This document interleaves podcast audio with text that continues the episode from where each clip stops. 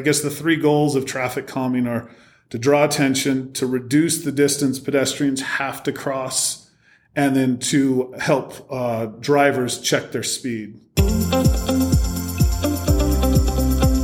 You're listening to the Art Cityscape.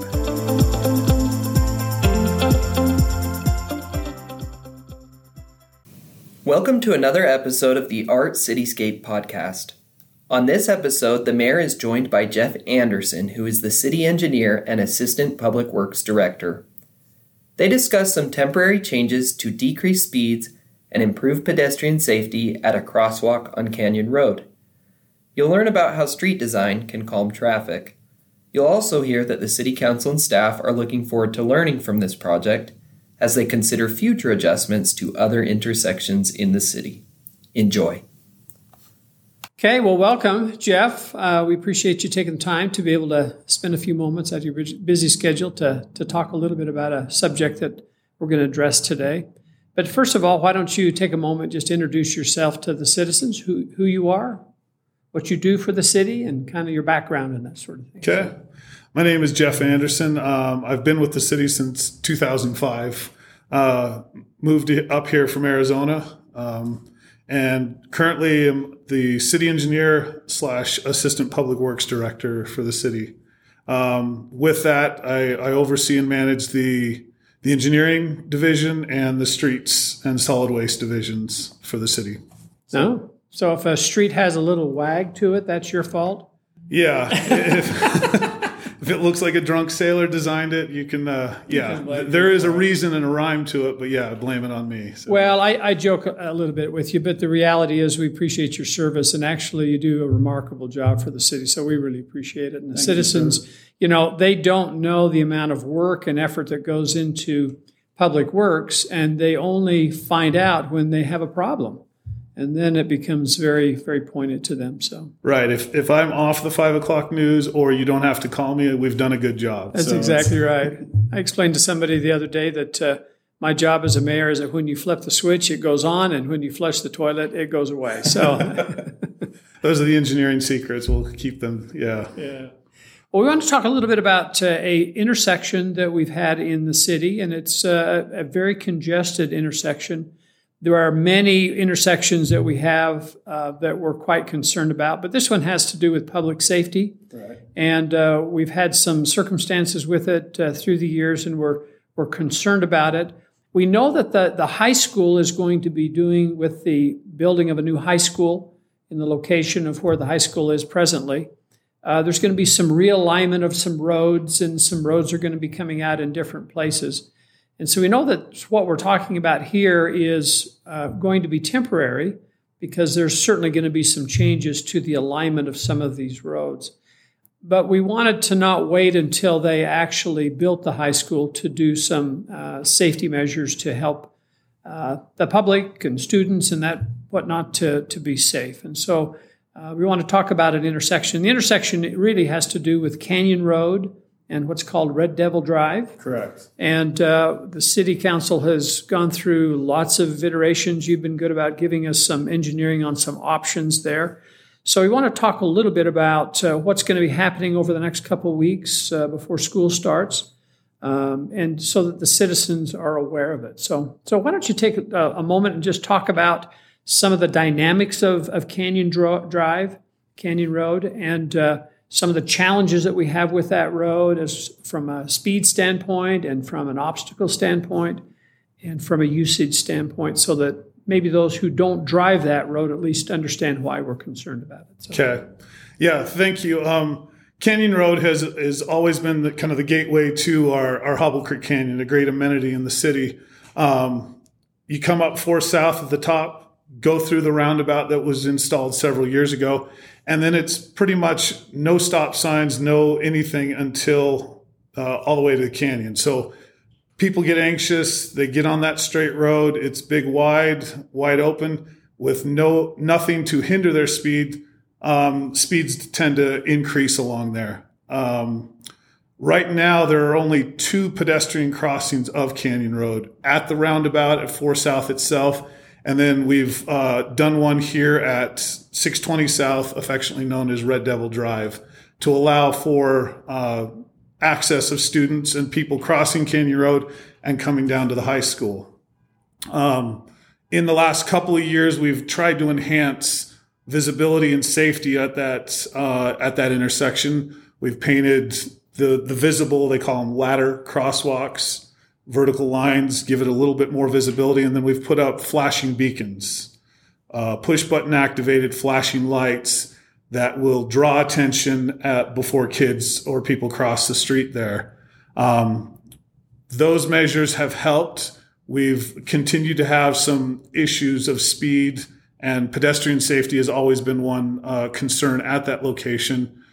Ultimately, in our master plan, our, our greater plan, when the high school, as the high school builds out, we are going to realign and do some intersection improvements there.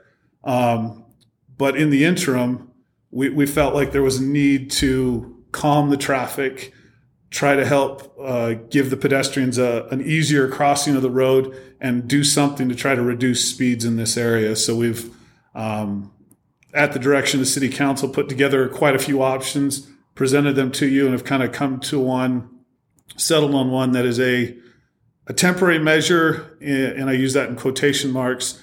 Um, it'll be temporary through the school year, but very easily and quickly put out there to draw visibility and attention to this crossing. It's going to be utilizing a mini roundabout scenario. Okay, we'll talk about that in just a second. But you're talking about this making it so people crossing, pedestrians crossing.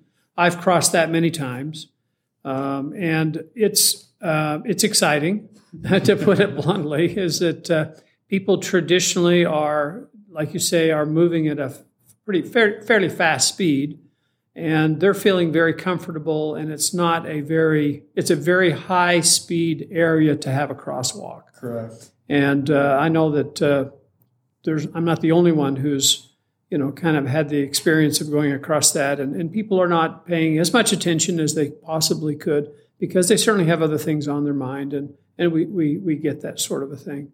So the purpose for what we're trying, what we're proposing here now, help help the citizens understand when a new realignment will take place. Is this going to be in a year or two years or three years? Do you know roughly when that would be taking place? We're looking in the next couple, two to three years. That's in conjunction with the high school being reconstructed. In that area, there's about six different intersections that will be altered or changed with the new high school site. New road coming off of 4 South past the high school to a roundabout down the hill. Um, this intersection, we're going to take the leg of Houts Avenue and pull it and create a four way intersection here. The, the city owns that corner, that vacant lot on the corner. Uh, they own that property, and we're looking to line things up, Realign it. realign it, and some type of intersection enhancement. Uh, we're still looking at the best scenario for an intersection. If it's a signal, a roundabout, what could go there and be the best for the city there. So, two to three year time period is what we're looking at. Okay. So, principally at the bottom of the funnel, what the city is trying to do is to create a safer environment for pedestrians, to, to calm the traffic to some degree, to make it a safer crossing for people.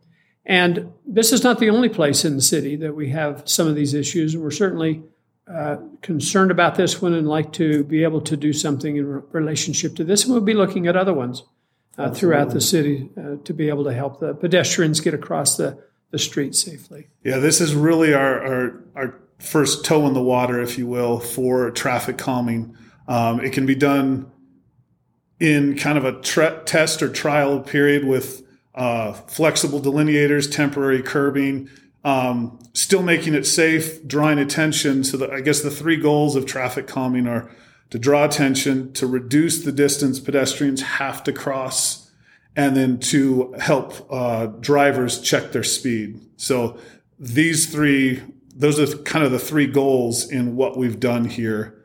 Uh, Canyon Road right now is 40 feet wide from curb to curb, and that's the distance uh, somebody would have to get across while trying to avoid two way traffic. What we've proposed is taking that and constricting the lanes down, kind of narrowing things down. So now essentially At the crosswalk area. at the crosswalk area, So at the crosswalk, it'll be roughly 24 to 25 feet that somebody would have to to come across. There'll still be the push button flashing lights, but we'll constrict down the uh, the distance and put delineators up.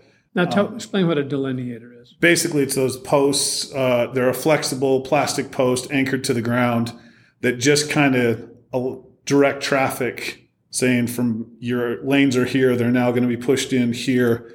And it just kind of cordons off an area of, of safe for the pedestrian and defines where the new lane area would be for the drivers. And over time, engineering wise, as you constrict the lanes down, people have a tendency to slow their speeds. Absolutely. Any change, you start to see these delineators, you see a, a traffic circle in the middle.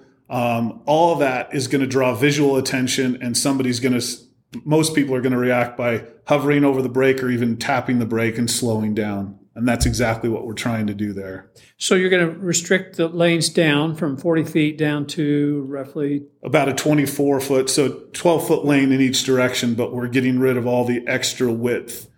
And we're going to color that a different color um, and then just create the this crosswalk where it is now, but in a much shorter distance. And I assume that the 12 foot width lane is about what they get on a freeway. I mean, it's a legal width as far as traffic goes. So. Yeah, we we've actually got lanes as, as narrow as ten in, throughout the city, but twelve will still allow for uh, your traditional passenger car and uh, a truck and a, a camper. Uh, that we don't want to inhibit people getting up the canyon, but we definitely will just want to keep yeah slow them down.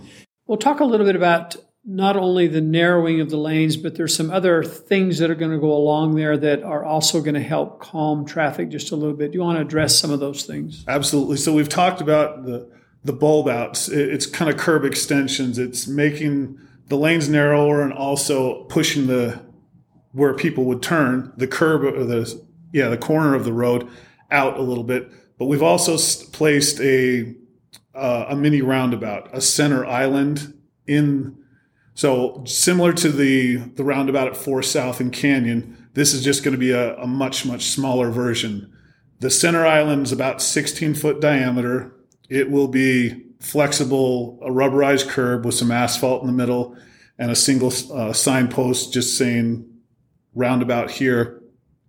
And all it's there to do is to make the car change direction. Um, instead of a, a straight shot through this intersection, if you see an obstruction up there, you're going to tap on the brakes, have to turn a little to the right, turn back to the left, and you'll be able to maneuver through the intersection. But it's going to bring your speed down. Um, it's going to make you aware.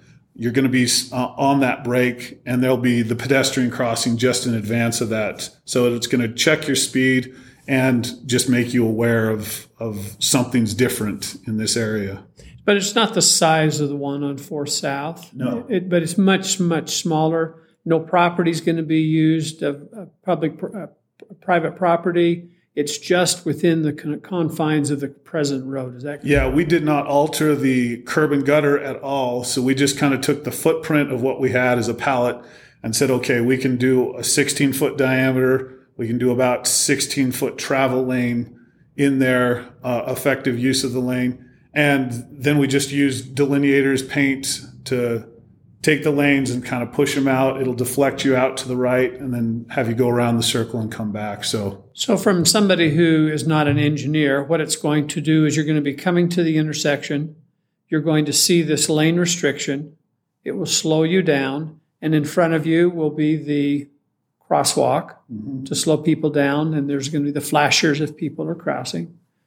Uh, do they activate those flashers or is that automatically done when somebody gets in the it's a push button so if somebody's at the, the crosswalk waiting to go they push the button to activate the lights. Okay and then they'll move toward the if they're heading up the canyon they'll move toward the roundabout which will cause them to slow a little bit more mm-hmm. to go around and then proceed down canyon road. Does that sound right? That's right. Okay.